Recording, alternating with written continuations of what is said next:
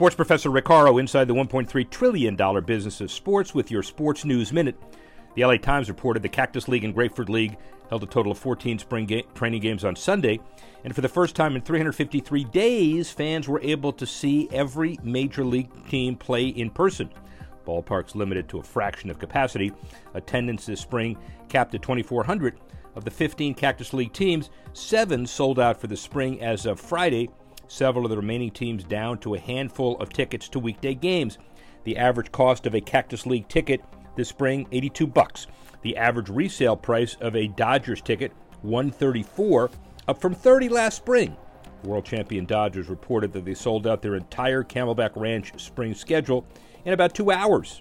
Spring training tickets are a bunt compared to what opening day might bring if fans are allowed.